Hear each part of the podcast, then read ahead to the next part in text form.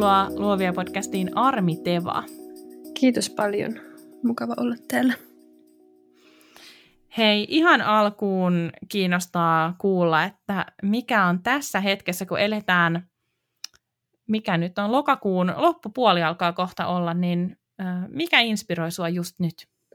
No mulla ehkä inspiraatio tulee useimmiten ihan silleen arkielämästä ja mulla on yksi rutiini aamulla katsoa Ylen aamu-TVtä, niin mä oon nyt viime aikoina ollut tosi jotenkin inspired noista öö, säätiedotuksen sääkartoista.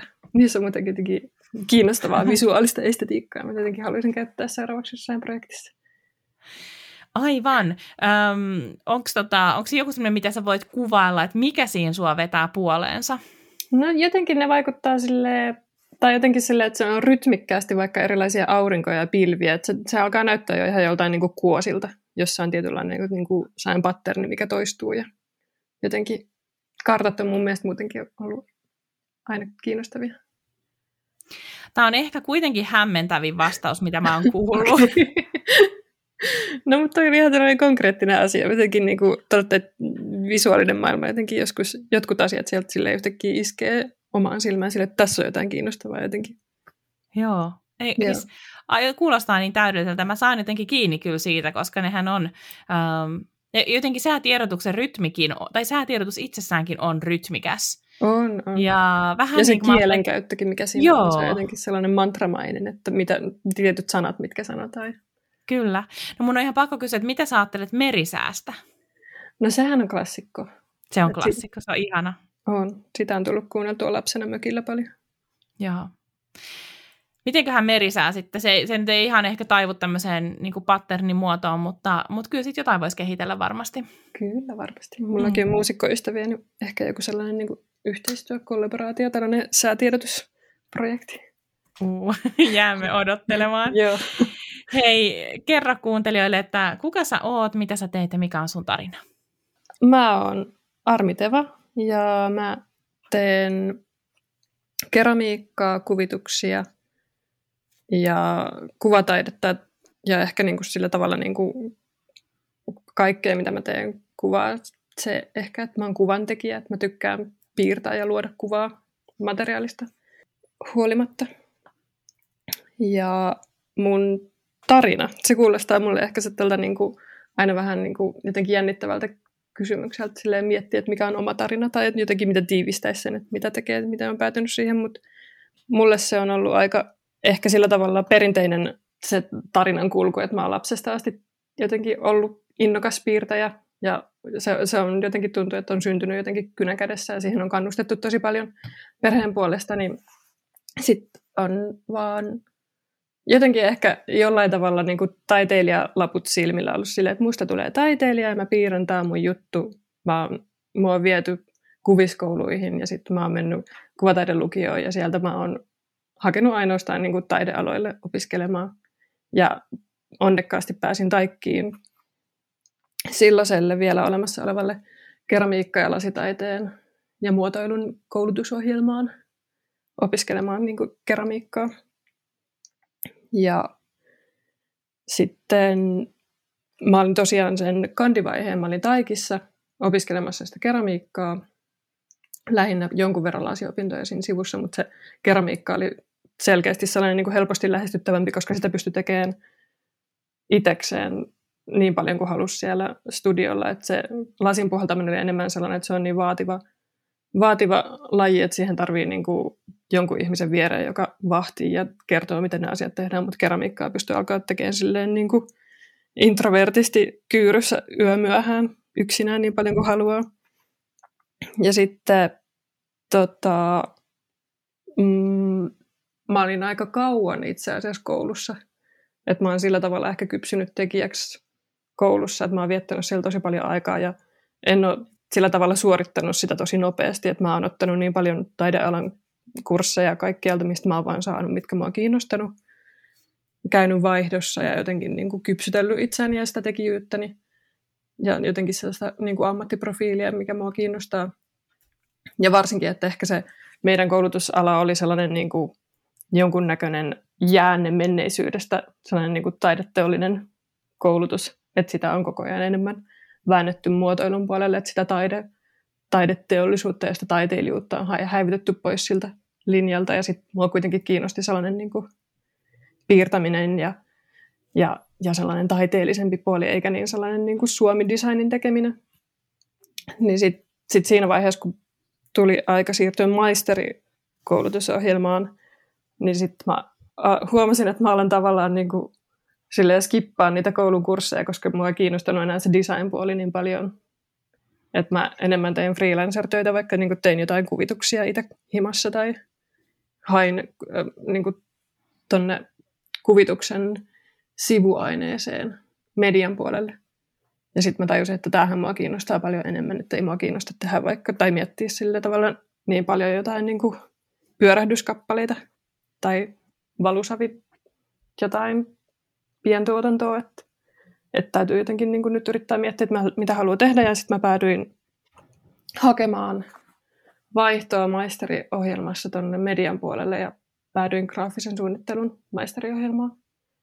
Ja tein siellä sitten visual narrative koulutusohjelmassa sarjakuvaa ja kuvitusta ja sen semmoista. Ja sillä tavalla niin kuin ehkä mä oon pystynyt niin kuin siellä niin kuin koulussa kypsyttelyn ajan jotenkin yhdistää mun sellaiseen niin kuin materiaaliosaamisen sellaiseen niin kuin kuvan tekemiseen ja kuvalliseen kerrontaan.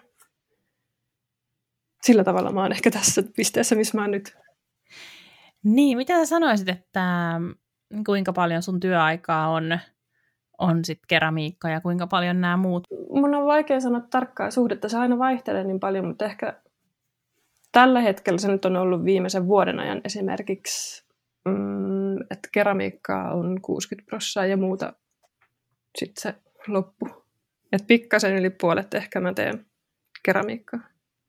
Ja sitten muun ajan kuvitusta ja jotain vaikka julkisen tilan taideteoksia ja sen sellaista. Mm. Näetkö sä itse kuitenkin ennen kaikkea keramiikan tekijänä vai, no toisaalta sä, ehkä, sä yhteen sähköpostinkin laitat, että sä oot huitshapeli, että et ehkä, ehkä sä et, et haluakaan laittaa itseäsi just johonkin yhteen muottiin, eikä ole tarvekaan. Joo, mä, musta tuntuu, että sen jotenkin se sellainen niin kuin, titteli tai sellainen niin kuin tekijä-identiteetti on mulla aika liukuva, että riippuu mitä projekteja mulla on ollut vaikka viimeisen puolen vuoden aikana, mutta musta tuntuu, että se on helpompi jotenkin sanoa ehkä, että mä oon kuvataiteilija tai kuva, kuvittaja, jo, joka niin kuin, työskentelee myös keramiikan parissa. Ja mulla on ehkä myös niin kuin, uutena tullut se, että mä oon pystynyt sanoa, että mä oon myös taiteilija. Mulla oli vielä pari vuotta sitten sellainen olo, että mä en voisi sanoa, että mä oon taiteilija, koska sitten tuli sellainen jotenkin vähän sellainen pömpöösi muumihahmo mieleen, joka on sille, että minä olen taiteilija ja baskeri päässä mennä jossain metsässä ollaan jotenkin, jotenkin, mm. jotenkin se tuntuu mulle tältä vieraalta, että mä jotenkin tuntuu, että ehkä mä en ole ollut valmis ehkä siihen, mm. siihen rooliin. Mikä oli sitten se muutos tai se tekijä, sit, joka, jonka myötä sä jotenkin ehkä kasvoit sit siihen taiteilijatittelin alle? No ehkä se, että on vihdoin saanut paperit pois sieltä koulusta ja oikeasti alkanut niin tekemään töitä omana itsenänsä ja niin kuin, kasvattanut sitä omaa itsevarmuutta ihan silleen työkokemuksella.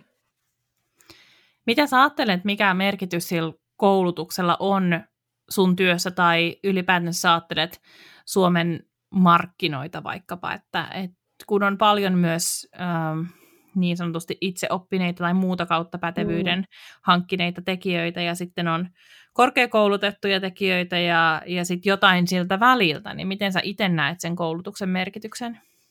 Mä veikkaan, että sillä on totta kai sille, että se auttaa vaikka apurahojen hakemisessa ja se tuo jonkunnäköistä uskottavuutta. Että se, että sulla lukee siellä paperissa, että mistä sä oot vaikka valmistunut, mutta mulla on myös läheisiä ystäviä, ketkä on todella menestyneitä alalla ilman, että ne on koskaan niin kuin valmistunut sieltä koulusta, että ne on saanut sieltä niin kuin ne opit ja resurssit, mutta ettei ole sitten tavallaan mustaa valkoisella, että tämä koulu on käyty. Et, et se voi tehdä tosi monella tavalla, ja mitä mä koen, että siitä koulusta, kouluttautumisesta on sen lisäksi, että saa sen niin kuin CV-sen hyvän merkinnän, niin on ihan ne niin kuin, tavallaan se kenttään tutustuminen ja se ihmisten löytäminen sieltä, kenen kanssa haluaa tehdä töitä jatkossakin. Että tavallaan ihan se niin kuin varsinainen verkostoituminen ihmisten kanssa oleminen on se tosi merkittävä asia mun mielestä koulutuksessa. No, onko sinulla, kun sä teet niin monia asioita, niin onko sulla olemassa mitään semmoista perustyöpäivää? Sä sanoit, että sulla on rutiinina katsoa sitä Ylen aamu-TVtä, mutta Joo. mitä sä voit kertoa sun ihan siitä arjesta? No niin kuin just sanoin, että mä teen aika paljon erilaisia asioita, mutta se ehkä sellainen niin kuin perusrutiini on se, että sen aamupalan ja aamu-TVn jälkeen lähden työhuoneelle ja istun alas sen projektin ääreen, mikä on sillä hetkellä edessä, tai niin kuin lähden katsoa, että mitä tilauksia tai mi- mitä on jotenkin sille to-do-listalla, ja lähden tekemään niitä. Mulla on, mä oon huomannut itsestäni, että mulla on silleen, että kymmenestä kahteen on parhaat työtunnit. Jotenkin, että jos haluaa tehdä jotain haastavaa, niin silloin kannattaa niin kuin lähteä tekemään niitä, että sitten iltapäivästä niin voi tehdä silleen lihastyötä, mutta että ajatustyö kannattaa tehdä silloin, kun on jotenkin eniten hereillä.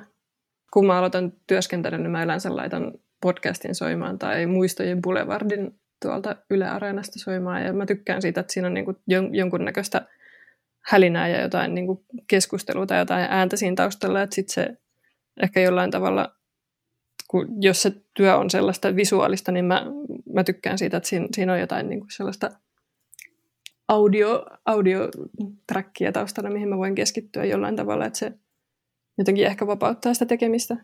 Mä, kun, kun työskentelee yksin, niin sit se on myös jotenkin, mulla on muodostunut tärkeäksi että niin kuin esimerkiksi lounastauko on mulle jotenkin sellainen kiva, tärkeä tauko siitä työstä, että mä usein käyn vaikka ystävien kanssa jossain mukavassa paikassa syömässä jotenkin, siitä on tullut sellainen niin kuin tärkeä päivää rytmittävä hetki, että käy lounaalla ja sen jälkeen palaa sinne studiolle ja jatkaa niitä asioita, että on saanut sitten pienen tauon siitä omasta työskentelystä. Onko sun, työhu- onko sun työhuone lähellä kotia? On, se on tosi lähellä. Mä asun siis tällä hetkellä vastapäätä mun työhuonetta.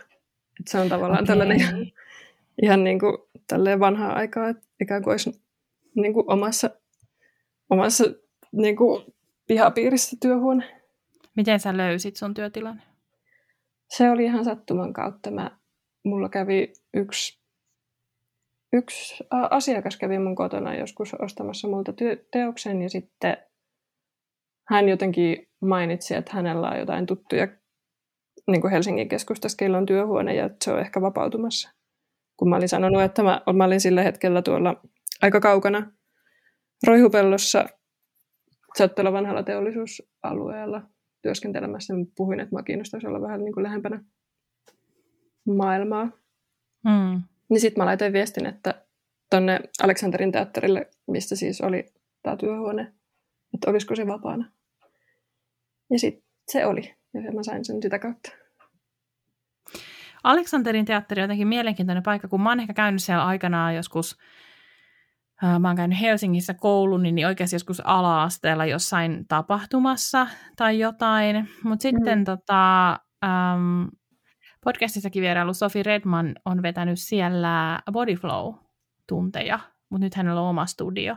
Et jotenkin se on jännä paikka, kun siellä tapahtuu kauheasti kaikkea, mutta onko se siis missään teatterikäytössä, tiedät sä, vai onko se siis vaan on. Kerro siitä. On. On, siis se on tosi jotenkin, kaikki aina ihmettelee, että mitä, onko täällä siis, mitä täällä kaikkea tapahtuu, kun mä sanoin, että mulla on työhuone Aleksanterin teatterilla. Että siellähän aktiivinen niin. Niin kuin, teatteritoiminta on, siellä on mon, monia erilaisia esityksiä. Mä kävin just itse katsomassa esimerkiksi pari viikkoa sitten Susanna Leinonen kamppanin tanssiteoksen siellä, mikä oli mun ensimmäinen kerta ihan siellä niin kuin vanhassa, vanhassa salissa ja se oli todella hieno, suosittelen käymään.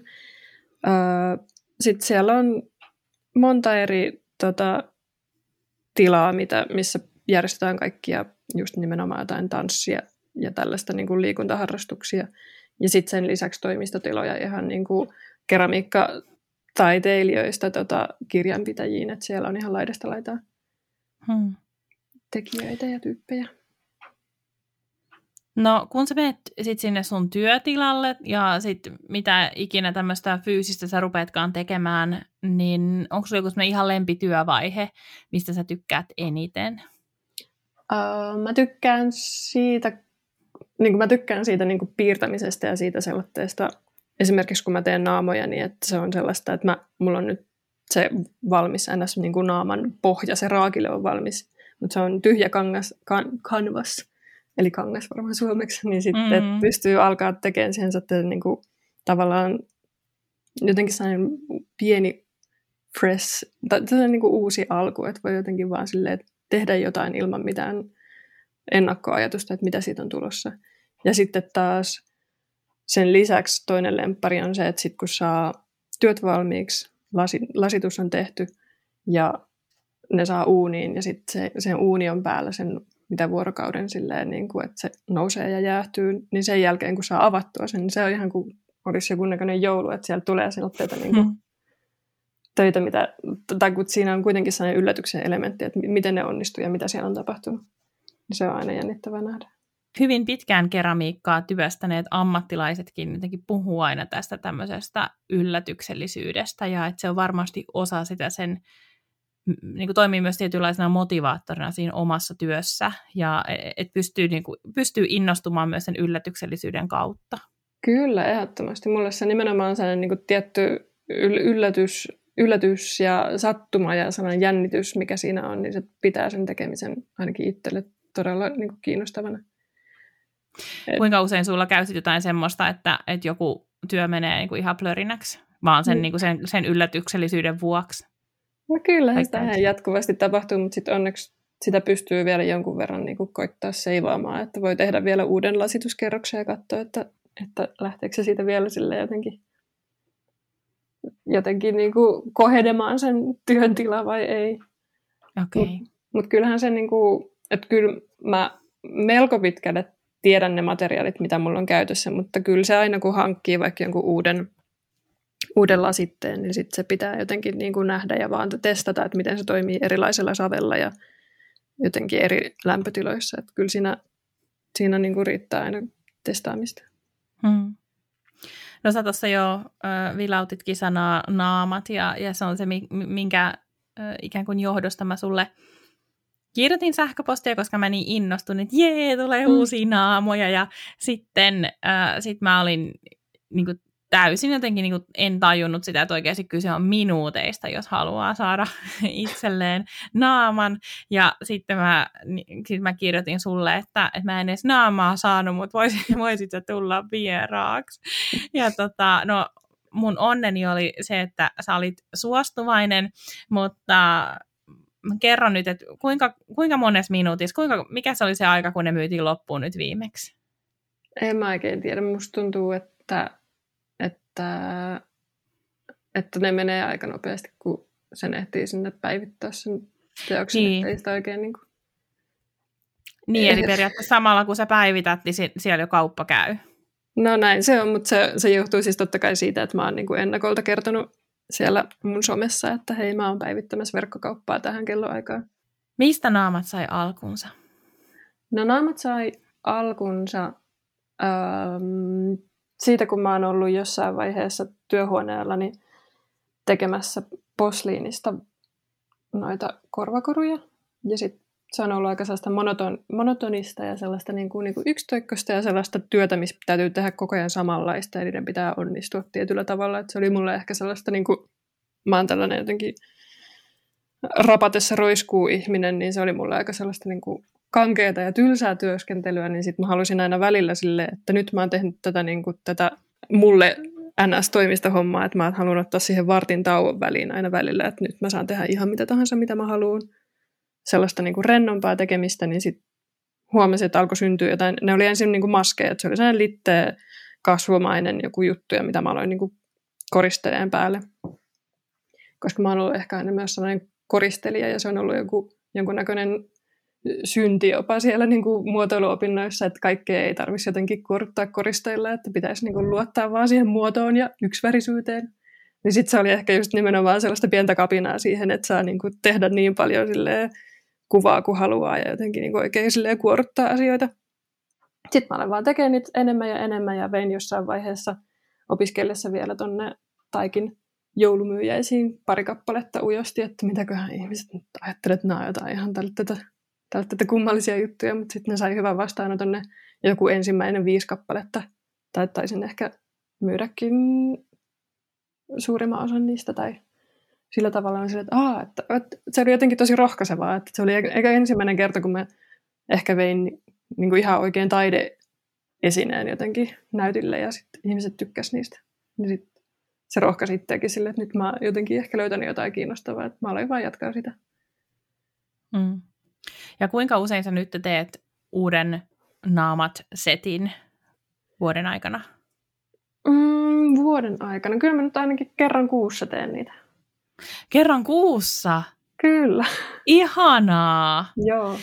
Okei, no niin, eli nyt, mä, mun, täytyy, mun täytyy vaan niin kuin, ikään kuin jaksottaa elämäni silleen, että mä oon oikeaan aikaan oikeassa paikassa. Joo. Mä oon myös ymmärtänyt vähän, että, että naamat, na, naamoja on kritisoitu siitä, että ne on liian edullisia. No joo, on, mutta sitten niitä myös ehkä sille kehuttu siitä, että se on mukava, että on tavallaan sille, jo, tai jotenkin mä oon myös halunnut pitää ne jossain määrin edullisina sen takia, että, tota, että se on jotenkin sille demokraattista, että, että se jotenkin ei, että se ei poissulje sille asiakaskuntaa, että, että voi olla opiskelija ja ostaa taidetta. Mun mielestä se on jotenkin ihan kiva ajatus, mutta se on totta kai jotenkin vaikea silleen, ylipäätään hinnoittelun on vaikeaa mun mielestä ainakin itselle välillä, vaikka mä sanon kaikille sille, että hinnoitelkaa ittenne kunnolla, että ei saa alihinnoitella, mutta sit silti se toi, tuntuu itsellä aina välillä vähän vaikealta. Hmm. Ja siis oikeastaan mä nostan tämän esiin just siis sen takia, että, että siis hinnoittelu on kaikista suosituin aihe näiden 150 jakson Joo. aikana, mitä, mitä mä oon tehnyt, ja se on semmoinen, joka hiertää kengässä myös itsellä ja juurikin siis just hyvin kuvasit sitä, että vaikka sitä itse itse rohkaisee muita ja, ja jotenkin marmattaa siitä, että hinnoitelkaa nyt ja hinnat kattoo ja näin, niin silti mm. se ei ole koskaan itsellekään myöskään helppo aihe. Ja mä jotenkin kunnioitan tota sun näkökulmaa juurikin tästä, että, että taide on yhä useamman ihmisen saatavilla. Ja, ja, koska siis se tunne, kun ostaa itselleen taidetta, niin on jotenkin hyvin ainutlaatuinen tunne ja, ja semmoinen, mä en, mä en oikein osaisi ehkä niinku kuvailla sitä, että et miltä se tuntuu, jotenkin se tuntuu semmoiselta niinku investoinnilta itseensä. Saatko kiinni tästä ajatuksesta? Joo, kyllä. Ja se, se on yksi jotenkin niistä asioista, mistä ei myöskään mun mielestä itselle tuu sellaista niin kuin kulutushäpeää tai sellaista niin kuin ähköä, että se jotenkin, se, se tuntuu jotenkin sellaiselta, varsinkin tai tavallaan jos ostaa jonkun silleen niin kuin ihanan käsityön tehdyn asian tai taideteoksen, niin jotenkin ne tuntuu sellaiselta, että ne, ne on jotenkin niin kuin kestäviä ne asiat. Jotenkin se niiden arvo ja se, se säilyy. Mm. Mä jotenkin ihastuin ekana kikkaa ja jalavaan. Ja sitten rupesin miettimään, että onko nyt näillä, onko näillä esikuvia todellisuudessa tai onko näillä jotain, teeksä siihen ikään kuin, kun sä työstät sit naamaa, niin tuleeko sinne sisään joku persona, jonka sä itse tunnistat? Se, tai tässä, se tavallaan se syntyy ne asiat välillä niin kuin tietoisesti, että jostain inspiraatiosta tai sitten ihan vaan tavallaan tällä tosi intuitiivisella otteella, että katsotaan minkälainen tyyppi tästä tulee. Ja sitten mulle se varsinkin se nimeäminen on, sellainen asia, että kun se työ on valmis ja se on tullut uunista ja mä näen jotenkin sen hahmon, minkälainen ilme sillä on ja miten se on jotenkin niin kuin muotoutunut, niin sitten mä vasta mietin, että mikä tästä tulee mieleen. Useimmiten se mm. menee sillä tavalla. Postasit pari päivää sitten Instagramiin tämmöisiä kaakelikokeiluita, joissa Joo. myös näkyy tämä tietty, tietty yhtäläisyys tähän naamoihin, ja nämä on myös hyvin tämmöisiä koristeltuja. Ja sitten joku oli kommentoinut, että wow, näistä tulee sun uusi pääjuttu.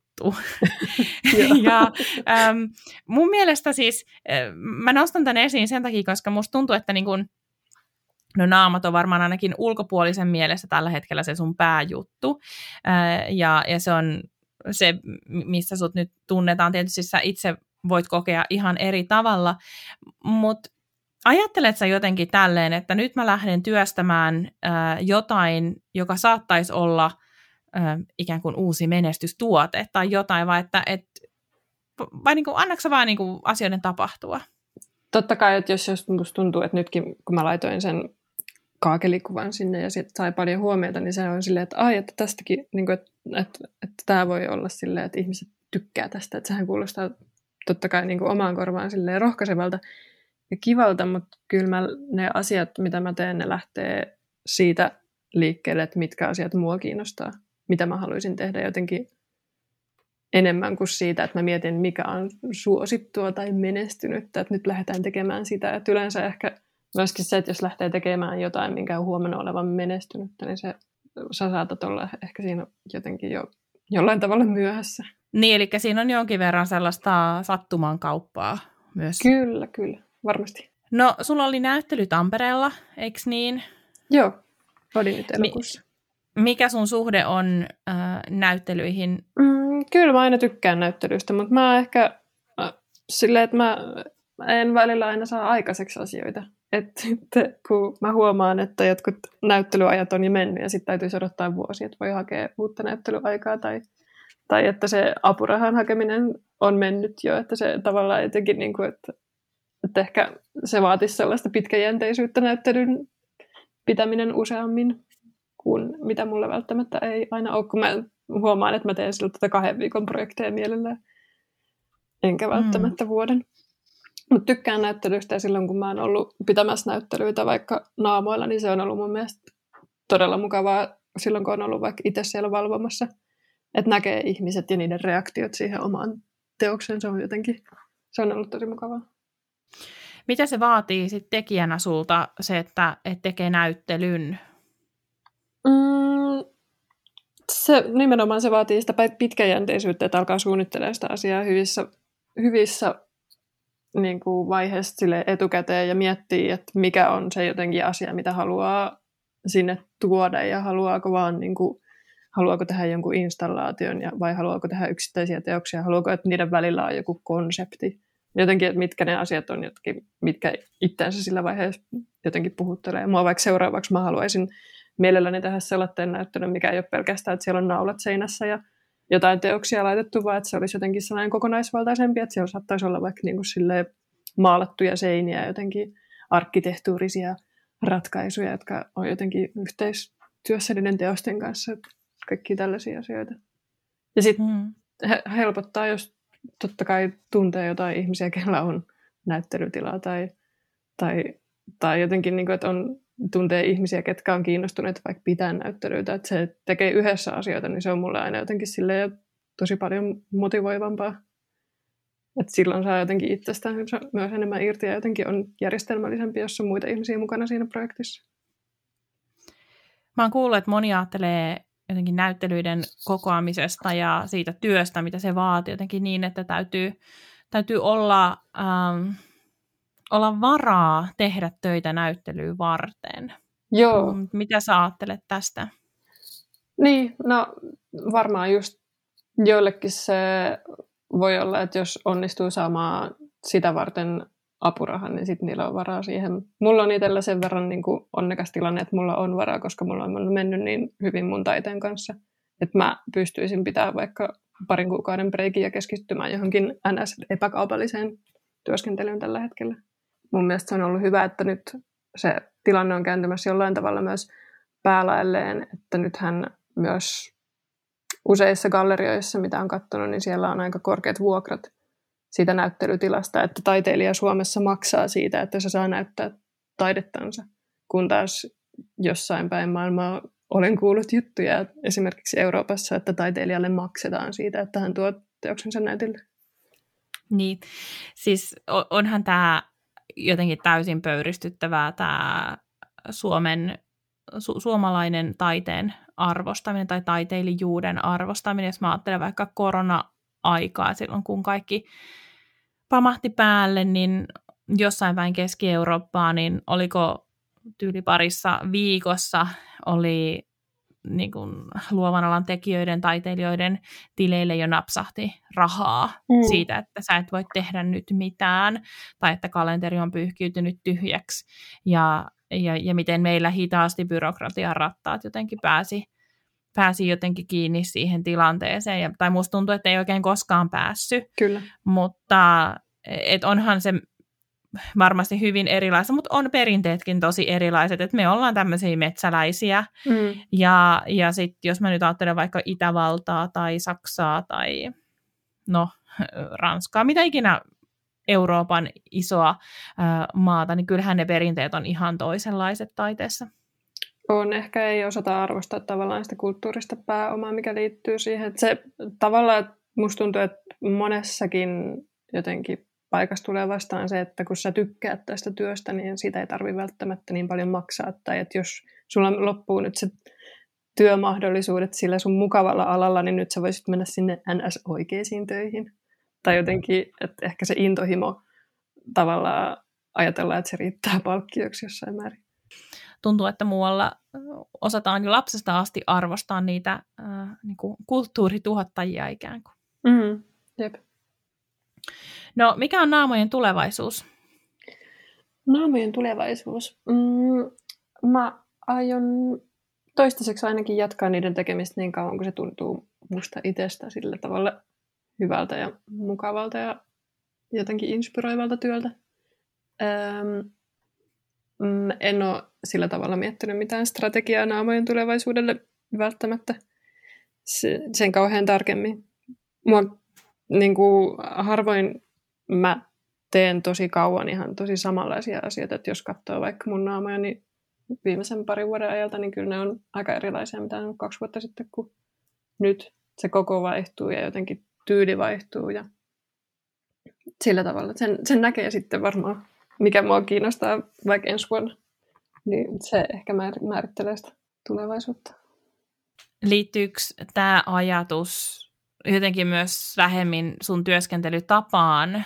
Uh, sä oot kertonut, että se on aika intuitiivinen, niin sä kuulostelet just sitä omaa fiilistä, että mihin suuntaan lähtee. Voitko kertoa tästä sun työskentelytavasta enemmän? Mm, no intuitiivinen työskentely tai ehkä Mä jotenkin intuitiivinen sana tuntuu tältä saippua palaselta, joka liuskahtaa helposti jotenkin pois, kun sitä yrittää tavoittaa, mutta jotenkin sellainen yep. niin kuin, spontaanius ja sellainen, sellainen niin kuin improvisoiva työskentely, se on ehkä mulle todella jotenkin ominaista. Ja musta tuntuu, että nämä asiat liittyy myös tosi paljon mun omiin luonteenpiirteisiin. Että mä jotenkin, uh, mä oon jollain tavalla silleen sopivasti vähän niin kuin malttamaton ja sillä tavalla niin kuin utelias näkemään, mitä tapahtuu, kun jotain tekee. Ja sopivasti ehkä myös laiska siinä vaiheessa tai sillä tavalla, että mä en, mä en tykkää suunnitella ihan hirveän tarkasti asioita. Että musta on kiva jotenkin niin kuin enemmän nimenomaan katsoa, että jos mä tökkään tästä, niin mitä siitä seuraa. Ja sitten yhdistettynä ehkä sellaiseen niin kuin spontaania improvisoivaan tekemiseen, niin se ehkä vaatii myös sellaisen pienen niin kuin tai ei pientä, vaan nimenomaan jonkunnäköistä itsevarmuutta siihen niin kuin omaa viivan käyttöön esimerkiksi. Että jotenkin, että mä voin tehdä jotain asiaa ja kokeilla, ja jotenkin mä luotan, että sieltä syntyy jotain kiinnostavaa, ilman että mun täytyy jotenkin suunnitella sille läpi ja puhki jotain asioita. Ja mun mielestä olisi jotenkin itselle tylsää piirtää ensin luonnos jostain asiasta ja sitten sen jälkeen lähteä silleen niin kuin tavallaan jäljentämään sitä omaa jo valmista ajatusta, että sitten siinä ei olisi enää mitään löydettävää. Että se olisi jotenkin vain sellaista niin mekaanista työskentelyä. Toi on tosi kiehtova ajatus tähän mm, luottaa omaan viivaan. Siis jotenkin tämä äm, tietty ehkä itsekunnioitus niin kuin itseensä taiteilijana. Mm, niin, jotenkin sille et, et, et ehkä se vaatii nimenomaan se, että löytää jonkun asian sun omassa tekemisessä, mikä on jotenkin se joku ydin, mikä on jotenkin sua ittees ja jotenkin antaa mennä, jotenkin antaa sen vaan tulla esiin. Niin, tässä on äh, vissi ero siihen, että tekeekö tilaustöitä. Kyllä, kyllä. Onko se oikein sanoa niin, että, että vähän niin kuin avaa sen oman sielunsa tai sen oman viivansa maailmalle ja sitten jotenkin uskoo siihen, että kyllä se löytää sen oman uomansa, missä sen kuuluu kulkea. Mm. Mä, mä oon melkein siis sen takiakin nyt tehnyt sen valinnan, että nyt silloin kun mä voin, niin mä oon jonkun verran kieltäytynyt siis noista tilaustöistä, että jotenkin se oma vapaa työskentely tuntuu nyt jotenkin niin, niin paljon silleen paremmalta itselle, että sitten kun mulla on sellainen tilanne, että mä pystyn kieltäytymään niistä, niin mä oon tehnyt sen päätöksen, että nyt mä oon kieltäytynyt sellaisesta niin kuin tarkemmista yksityis- tai varsinkin yksityishenkilöille tehdyistä tilastoista, koska siinä, siinäkin on puolensa kyllä niin kuin työskennellä ihmisten kanssa ehdottomasti ja asiakkaiden kanssa, mutta keramiikassa mä oon nyt nauttinut siitä tästä vapauden huumasta.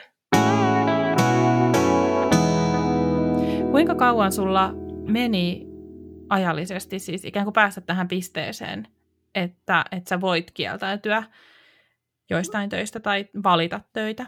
No mä oon 2016 vuodesta lähtien sanoisin tehnyt sille aktiivisemmin niin kuin taidetta, tehnyt näyttelyitä ja keramiikkaa ja kuvituksia. Että onko tässä mitään huono matematiikka, mutta siis viitisen vuotta.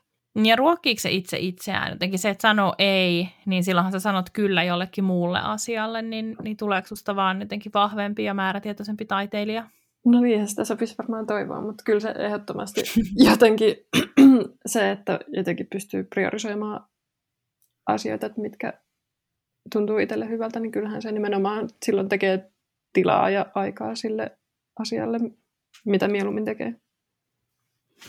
Tuleeko sinulle mieleen jotain semmoista konkreettista vinkkiä kuuntelijoille, että, että miten voi ruveta sanoa ei? No, kirjoittaa sen ei johonkin viestiin ja sitten voi muotoilla siihen ympärille jotain kivoja lauseita. Kaunista, niin vähän niin. koristella sitä. Niin. niin.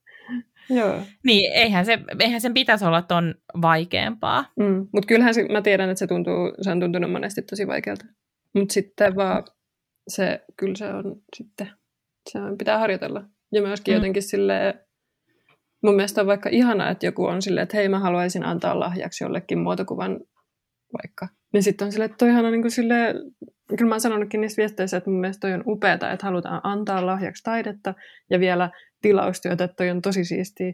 Mä en just nyt pysty tohon, mutta että sit mä oon vaikka suositellut jotain tyyppejä, ketkä mä tiedän, että on tehnyt muotokuvia, että kysy vaikka näiltä ihmisiltä. Mielestäni se on hienoa, että niinku ihmiset haluaa lähestyä taiteilijoita ja tehdä tilaustyötä. Sitten se ei ole myös usein taloudellinen ei, eli sitten täytyy myös tietysti puntaroida sitä, että, että onko se fiksua, koska eihän nyt niin. myöskään kannata itseään ajaa kaurapuurodietille, jos ei ole niin kuin... Tietysti. Lä- niin. En mäkään silloin niin kuin, vaan, jos mä tietäisin, että, että mä en niin kuin, sillä taloudellisesti pystyisi, niin kyllä mä sitten enemmän harkitsisin, että mistä mä kieltäydyn. Sulla on assistentti, jonka kanssa sä työskentelet. Joo. Tarkoittaako se sitä, että sun ei tarvitse tehdä mitään, mitä sä et halua tehdä? no se ei tarkoita ihan sitä. Eli mulla on sellainen äh, assistentti kuin Akiko Mori Rosner, joka tuli mulle tota, pari kertaa viikossa on käynyt viime keväästä lähtien. Mä oon auttamassa ja työskentelemässä mun kanssa. Ähm, hän on siis tota, hän on niin kuin, työharjoittelijana varsinaisesti, niin hän on siis ollut ihan sille huikea jotenkin lisä mun sille työelämässä, voisin sanoa. Että mä oon saanut niin kuin, assistentista sellainen niin kuin työkaverin, kenen kanssa me pystytään puhumaan kaikista niin kuin, tähän alaan liittyvistä asioista ja muutenkin maailmasta ja elämästä. Et muutenhan niin kuin, esimerkiksi mulla työskentely on aika sellaista yksinäistä puuhaa, koska on niin kuin oma työhuone ja asiakkaat ja, ja niin kuin yhteistyökumppanit on yleensä sähköpostin tai jonkun somen takana. Et sitten on saanut ihan silleen konkreettisesti työkaverin. Ja yleensä se, se on ollut ehkä silleen mm, haaste siinä, että tuli assistentti, että täytyy miettiä, että mistä töistä mä pystyn luopumaan. Tai mitkä on sellaisia, mitkä on ainoastaan mun käsissä ja missä, missä asioissa mua jotenkin pystyy auttamaan. Et se on ollut kyllä niin kuin, se on vaatinut jonkun verran niin kuin, su, suunnittelua jotenkin. A, a, kä, täytyy käydä sitä omaa prosessia läpi, että mikä on sellaista, niin kuin, minkä voi ulkoistaa. No mitkä on ollut niitä asioita, mitä hän tekee? No esimerkiksi Akiko auttaa mua, kun mä teen naamoja, niin Akiko kanssa, niin tota, ihan vaan sitä, että niinku vaivataan savea ja sitten niinku tehdään sellaista esimuotoilua, että kun mä kaulitsen ne litteiksi lätyiksi, niin sitten Akiko tekee tavallaan sen puoleen väliin sen, sen pohjan alustamisen. Että sitten mä jatkan siitä. Tai sitten jos on ollut vaikka verkkokaup- verkkokaupassa on ollut tilauksia, niin sitten yhdessä pakataan ja ostetaan postitoimituksia netistä ja sellaista, niin kuin, sellaista niin kuin perus, perus mm. toimistoduunia. Niin kuin rutiininomaisempaa työtä niin. sitten. Joo. miten sä ajattelet sitten, että se on vapauttanut varmaan sun aikaa tietysti sitten, uh, sit kun prosessit on lähtenyt pyörimään, niin, niin joihinkin enemmän taiteellisempiin juttuihin? Joo, kyllähän se sitten tavallaan, että on, on joku, joku tunti viikossa enemmän aikaa tehdä nimenomaan sitten vaikka, vaikka enemmän jotain kuvitustöitä tai, tai jotain niin kuin tätä omia itsenäisiä projekteja.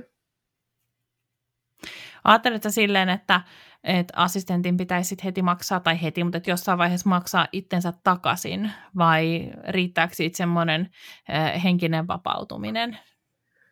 Uh, mulla on tällä hetkellä siis se tilanne, että mä en ole palkannut Akikoa, vaan Akiko on työharjoittelussa tuon niin te, työ, ja mikä se on, TE-toimiston kautta. Joo. Eli mulla ei myöskään ole sellaista niin kuin, taloudellista painetta jotenkin, että Akikon pitäisi olla silleen mulle tosi tuottava jäsen, vaan se on enemmän me ollaan silleen niin kuin, se, se on mulle silleen työharjoittelussa. Ja mä pyrin niin kuin, jotenkin antamaan sit niin paljon Akikolle kuin pystyn ja to, sillä tavalla jotenkin koitan, koitan pitää sen tilanteen silleen, että siitä, siitä kaikki jotenkin niin kuin, pystyisi hyötyyn siitä tilanteesta mahdollisimman paljon.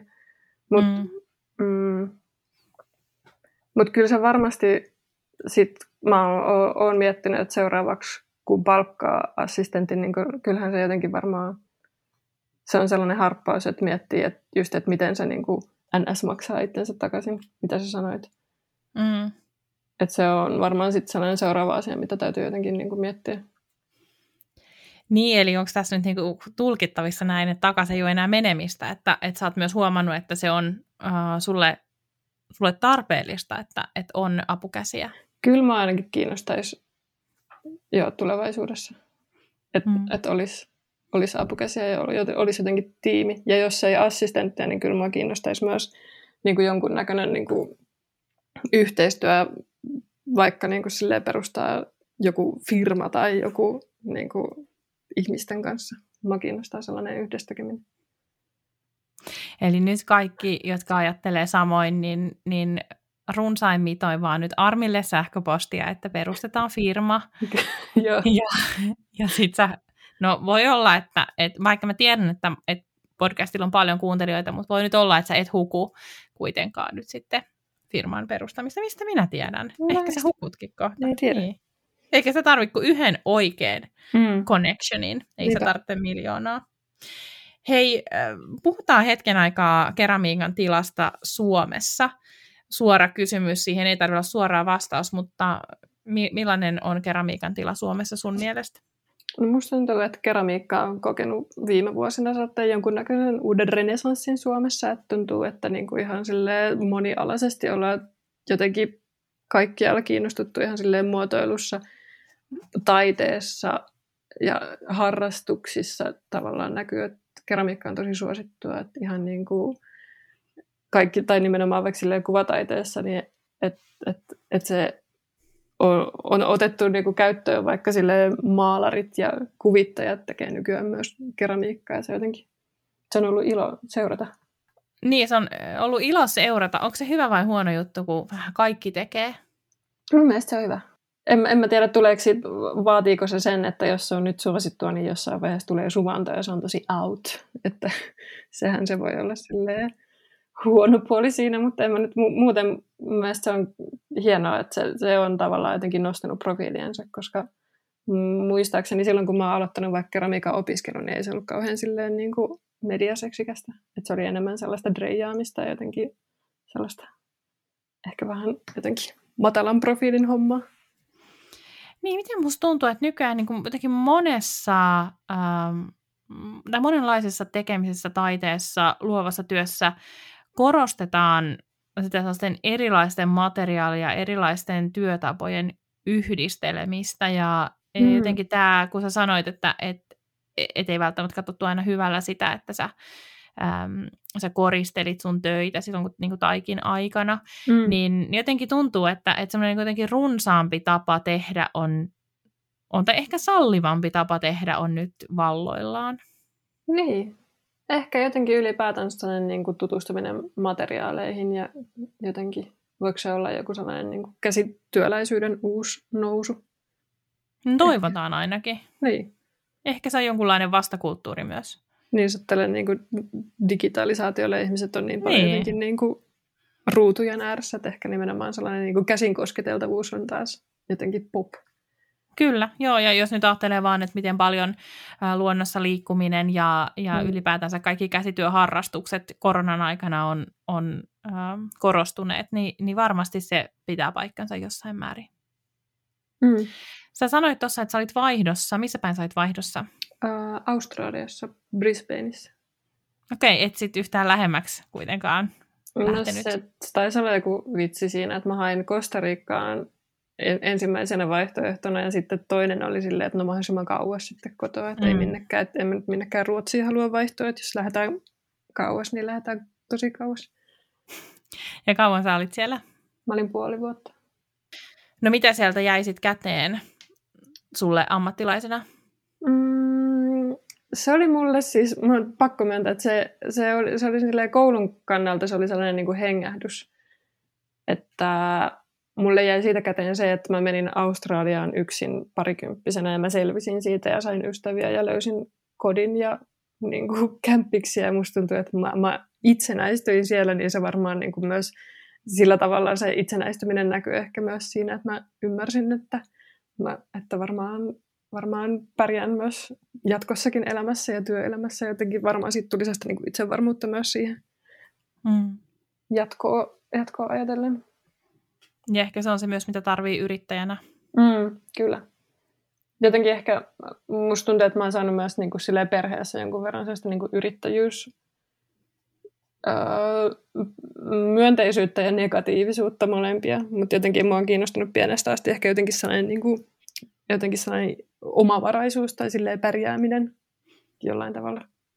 Okei, onko sä siis niin kuin myös myynyt pienenä kaikkea omituista, kuten niin kuin luonnonkukkia, voikukkia ja itse tehtyä pullaa naapuruston mummoille? Me ollaan tätä tota naapurin lasten kanssa tehtiin, taiteltiin viuhkoja ja maalattiin niihin kuvioita ja koitettiin myydä niitä, mutta mä en usko, että niitä hirveästi meni kaupaksi.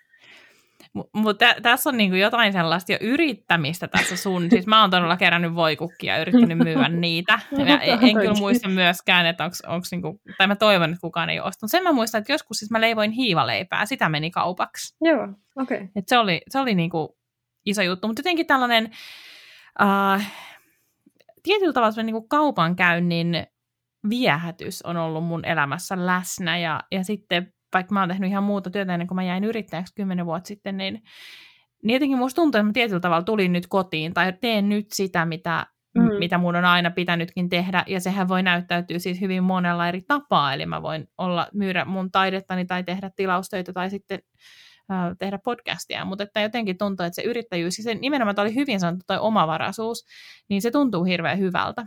Mm. Joo, ja omavaraisuuteen liittyy vielä sellainen niin kuin oma ehtoisuus on jotenkin mm upeata. Jonkunnäköinen illuusio vapaudestahan tähän liittyy, että saa jotenkin itse määrittää ja olla ja mennä miten haluaa. Niin, kyllä. Jo, ja jossain määrin se nimenomaan on illuusiota. Niin. Mutta, mutta jossain, jossain, tai eihän kukaan myöskään täytä meidän kalenteria muuta kuin me itse. Niin. Että, että on siinä myös paljon totta ja paljon hyvää. On. Mm, vielä olisi jotenkin kiinnostaa näistä Suomen markkinoista, kun aina sanotaan, että on niin pienet markkinat, mutta onko sä kokenut samalla tavalla?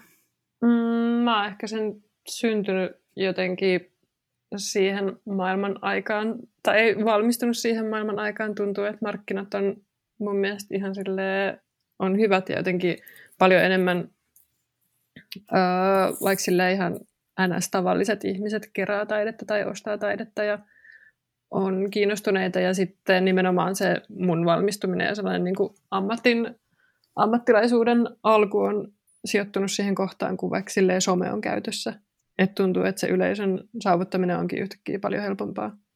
Jotenkin tavoite, enemmän tavoitettavissa ihmiset. Ja se on jotenkin luonteva tapa jotenkin olla esillä jossain somessa.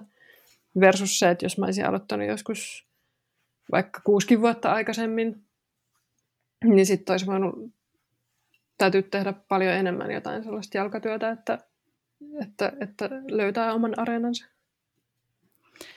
Mulla on ihan sama kokemus ja mä aina sanonkin sitä, että ilman somea mä en olisi niin. tässä, mit, mit, mitä mä niin kuin teen, että mä oon saanut tehdä siis tavallaan mitä mä haluan kymmenen vuotta työkseni. Hmm. Ja tietysti onhan myös sosiaalinen media muuttunut. että 2011, kun mä oon perustanut yrityksen, niin silloin, silloin on ollut jotenkin, kaikki on nähnyt kaiken, mitä sä julkaiset. Hmm. Ja, ja nyt pitää taistella siitä näkyvyydestä tosi monen niin. tekijän kanssa ja, ja pitää varoa jäämästä jalkoihin ja, ja näin, mutta jotenkin must, mulla on siltä jotenkin kauhean niin kuin levollinen mieli siitä, siitä, mitä erilaisia mahdollisuuksia nykyään on markkinoida sitä omaa työtä. Joo. Olisiko jotain, miten sä toivoisit, miten keramiikkamarkkina muuttuisi? Uh, mä, mä, mä jotenkin mä tykkään näistä nykyisistä markkinoista. Totta kai mä toivon, että ihmisillä olisi sellaista niin kuin, uh, itsevarmuutta ja sellaista niin kuin tietoa vaikka nimenomaan hinnoittelusta, mistä varmasti aina voidaan jatkuvasti käydä uudestaan keskustelua, mutta siis jotenkin, että ei poljettaisi niitä hintoja, vaikka sit joku voi sanoa, että mä itse syyllistyn siihen, mutta että jotenkin, että, sellaista järkevyyttä siihen varsinkin jotenkin ahdistaa välillä nähdä silleen, kuinka halvalla myydään jotain niin kuin pieton, pientuotantokeramiikkaa, vaikka käyttökeramiikkaa, että mun mielestä siitä kuuluisi maksaa tekijälle silleen kunnon, kunnollinen palkkio. Niin, Vitosen lautanen ei ehkä oikeasti tuo leipää pöytään. Joo, ei. ei. Mm. Niin mä, en, mä, mä luulen jotenkin, että, että jos sulle on sanottu, että naamojen pitäisi olla äh, kalliimpia tai että niistä olisi varaa pyytää enemmänkin, niin ehkä se on nimenomaan liittynyt siihen suosioon, eikä siihen, että ne nyt olisi mitenkään alihinnoiteltuja, Joo. vaan että, että jotenkin se, koska kyllähän se niin on, että mitä suositumpi joku asia on, niin sitä arvokkaampihan se myös on. On, mutta on mä myös alussa, ne on ollut silleen myös alihinnoiteltuja ihan reilusti silloin ihan niin kuin vielä pari vuotta sitten. Että mäkin olen petrannut siinä hyvä armi. niin, mutta ehkä se onkin vähän silleen, että, että jostain on lähettävä liikkeelle. Ja Niinpä. se on ihan, ihan hyvä, jos on itsellä kuitenkin semmoinen fiilis, että, että asiat, tai siis on hyvä, että asiat menee myös kaupaksi, oh. koska yrittäjänä on myös pakko pitää huolta siitä, että, että sit sitä oikeasti sitä laskutusta tulee tarpeeksi. Mm. Mitä mieltä sä oot kansainvälistymisestä? Sä oot käynyt siellä Brisbaneissa, äh, sä oot ähm, varmasti niin kuin somen myötä moni, monissa maissa äh, sua seurataan, niin onko sinulla mitään suunnitelmia kansainvälistymisen suhteen? Mm, mulla oli tota sellainen yhteistyö nyt tänä keväänä. Mulla oli näyttely Japanissa Minä Perhonen design-yrityksen kanssa. Ja kiinnostaisi kyllä jatkaa sitä yhteistyötä. Se oli, se oli ihan mukava.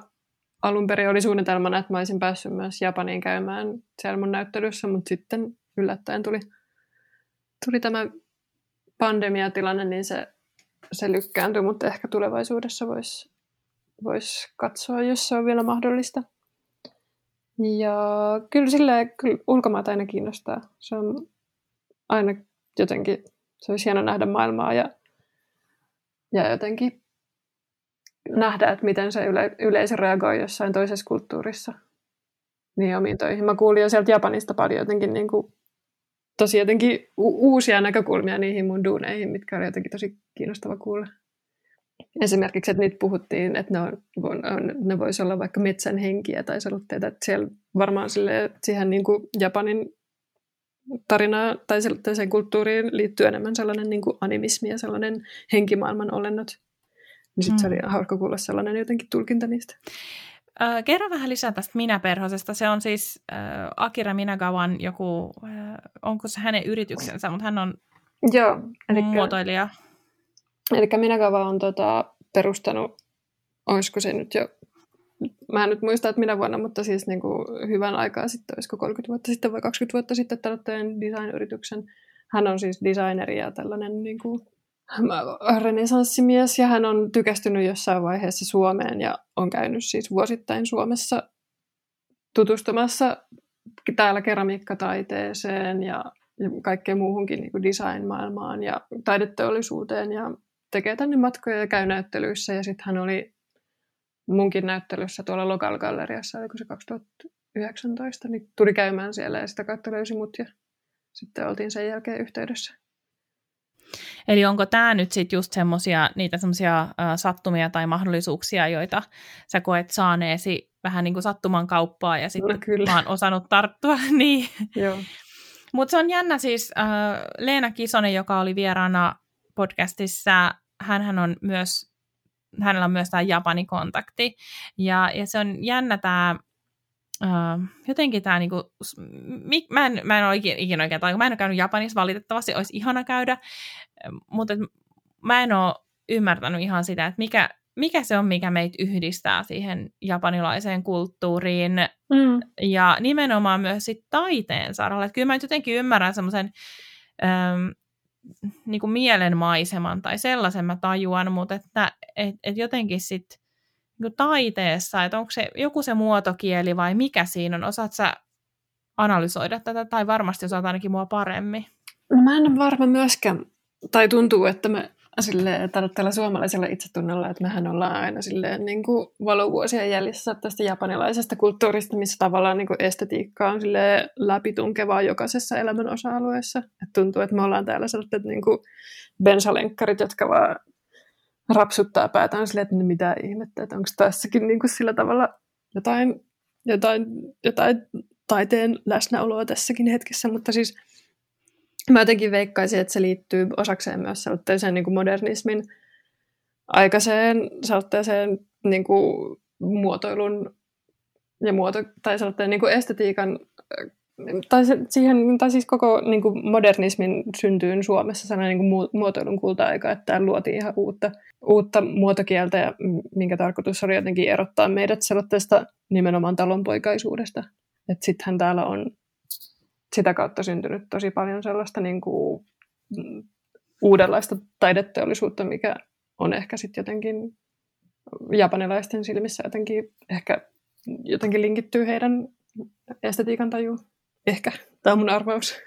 Joo, ihan valistunut, vali, tai kuulosti ainakin valistuneelta arvaukselta, mutta tosiaan en, en, en tiedä. Mutta siis jotenkin ähm, tosi usein, kun penkoo ihmisten jotenkin niin taustoja ja, ja tsekkailee kotimaisia taiteilijoita, niin sitten siellä jossain tulee se Japani, mm. Japani connection, mikä on äh, on, on jotenkin vaan hämmentävää, mutta, mutta selvästi siis mun mielestä siis tervetuloa ja terve menoa, siis sehän on ihan mieletöntä, jos on semmoinen jotain sielujen sympatiaahan siinä sitten täytyy niin. olla. Kyllä. Ehkä semmoinen rauhallisuus. Ehkä molemmissa, molemmissa kulttuureissa on sit sitä. se on jännä kyllä, jos ajattelee, että oli hyvin sanottu, että et, et siellä läpileikkaavasti kauneus on läsnä, jos miettii vaikka sushia tai, tai ihan ruokakulttuuria, että miten kaunista se on verrattuna mm. meidän hernekeittoon. Niin. Et siinä ainakaan ehkä he ei halua välttämättä lähteä semmoiseksi niin kuin vientivetoseksi. Yeah. voi, voi olla. Eli siis, um, eli toiveita on, että, että voisi vois päästä näytille omien töittensä kanssa. En, en Japaniin. Joo. Niin, niin, aivan. Mutta ei ole sitten nyt sovittu sen kummemmin mitään. Öö, ei ole. Itse asiassa on, yksi projekti on, on vähän puheilla, että menisin siis Etelä-Koreaan tonne, tai siis Koreaan Souliin. Hmm. Ensi vuonna kuvitusnäyttely, mihin tulisi myös keramiikkaa mukaan. Et se on ehkä sellainen niin kuin nyt käsillä oleva kansainvälinen projekti. Okei. Okay. Toivomme sille menestystä. Kiitos. Ruvetaan Armi lopettelemaan. Mä kysyn sulta kaksi viikkoa kysymystä. Ensimmäinen on se, että mitä kirjaa sä oot parhaillaan lukemassa? Mm, mulla on tapana aloittaa paljon kirjoja ja sitten ne jää johonkin puoliväliin. Ja nyt yksi, mikä on puolivälissä, mitä mä kovasti koitan aina vapaa-hetken tullen jatkaa, on tällainen Otto Talvion uh, Biff Bang Pow seikkailuja populaarikulttuurissa, jossa käydään läpi siis tuollaista niin populaarimusiikin tavallaan historiaa. Ja sitten se on mulle jotenkin tosi mielenkiintoinen, kun mulla on aika sellainen niin köykäinen yleissivistys näistä niin kuin, populaarimusiikista. Sillä tavalla, niin sitten mä aina laitan jonkun niin kuin, biisin soimaan siihen taustalle, mistä mist puhutaan sillä hetkellä ja luen kappaleen, missä käsitellään vaikka soulin tai, tai country rockin menneisyyttä. Suosittelen. Okei, siis mä tässä samalla googlettelin tämän, se on teos. tai siis se on teoksen kustantama kirja ilmeisesti, ja Joo. Äm, siis mulla itsellänikin on tosi huono tietämys, siis musta tuntuu, että tähän niinku kaikesta, ja etenkin mm. aina jos mä tartun johonkin kirjassa, mä sanon, että wow, tämmöisiäkin asioita on niin. olemassa, että pitäähän sitä vaan valita, että mihin oikeasti aikansa käyttää ja näin, mutta toi olikin mielenkiintoinen, mä laitan sen nyt ylös, niin mä voin, mä usein aina tartun näihin kirjoihin, mitä, mitä podcast-vieraat suosittelee, onko sulla joku toinen kirja kesken? Mm, no sitten on toi Kari Hotakaisen henkireikä.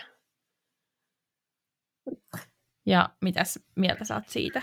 No sekin on ollut hyvä, mutta sekin on jotenkin, se, se, se, sitä mä oon lukenut sillä tavalla niin silleen, että jos lukee kirjaa puolentoista viikon välein, niin sitten unohtaa jo, mitä siinä tapahtuu. että tätä vähän tällaista. Joo, huomioon. alan ymmärtää sun haasteen. Joo. Joo. Siis, um, mutta siis hotakaisen kielenkäyttö on aivan jotenkin mahtavaa. Mä tykkään todella paljon tästä niin kuin hyvästä, mm. Hyvästä huumorin, huumorilla kuorotetusta kerronnasta, joka on jotenkin sujuvaa. Eli ehkä Hotakainen vielä jonain päivänä luetaan loppuun. Kyllä, kyllä. No Armi, mistä sut löytää netistä?